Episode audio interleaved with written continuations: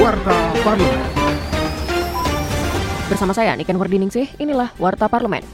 Usai menggali masukan terkait rancangan undang-undang tentang kelautan di Pangkalan Utama TNI Angkatan Laut 5 Surabaya, Jawa Timur baru-baru ini, anggota Komisi 1 DPR RI, Kristina Aryani, mendorong penguatan kewenangan Badan Keamanan Laut Republik Indonesia atau Bakamla sebagai penjaga pantai atau Coast Guard Indonesia. Wakil Ketua Panitia Khusus RUU Kelautan ini menambahkan, DPR RI masih menyerap aspirasi dan mencari temuan di lapangan agar RUU Kelautan bisa memberikan hasil yang optimal untuk penanganan keamanan laut di Indonesia. Anggota Komisi 5 DPR RI, Sri Rahayu, meminta pemerintah memberikan perhatian khusus pada sarana prasarana di bandara yang lebih ramah lansia.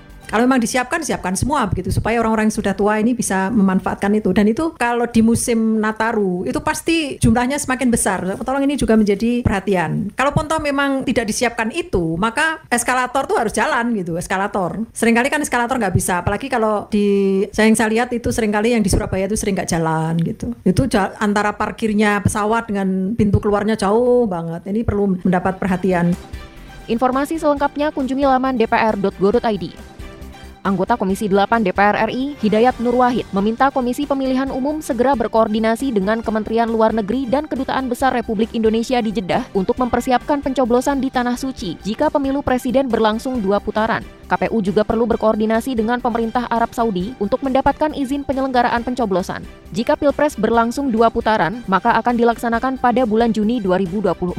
Adapun pada tahun ini, jumlah jemaah haji Indonesia diperkirakan mencapai 240 ribu orang. Televisi Radio Parlemen. Demikian Warta Parlemen, Produksi Televisi dan Radio Parlemen, Biro Pemberitaan Parlemen, Setjen DPR RI.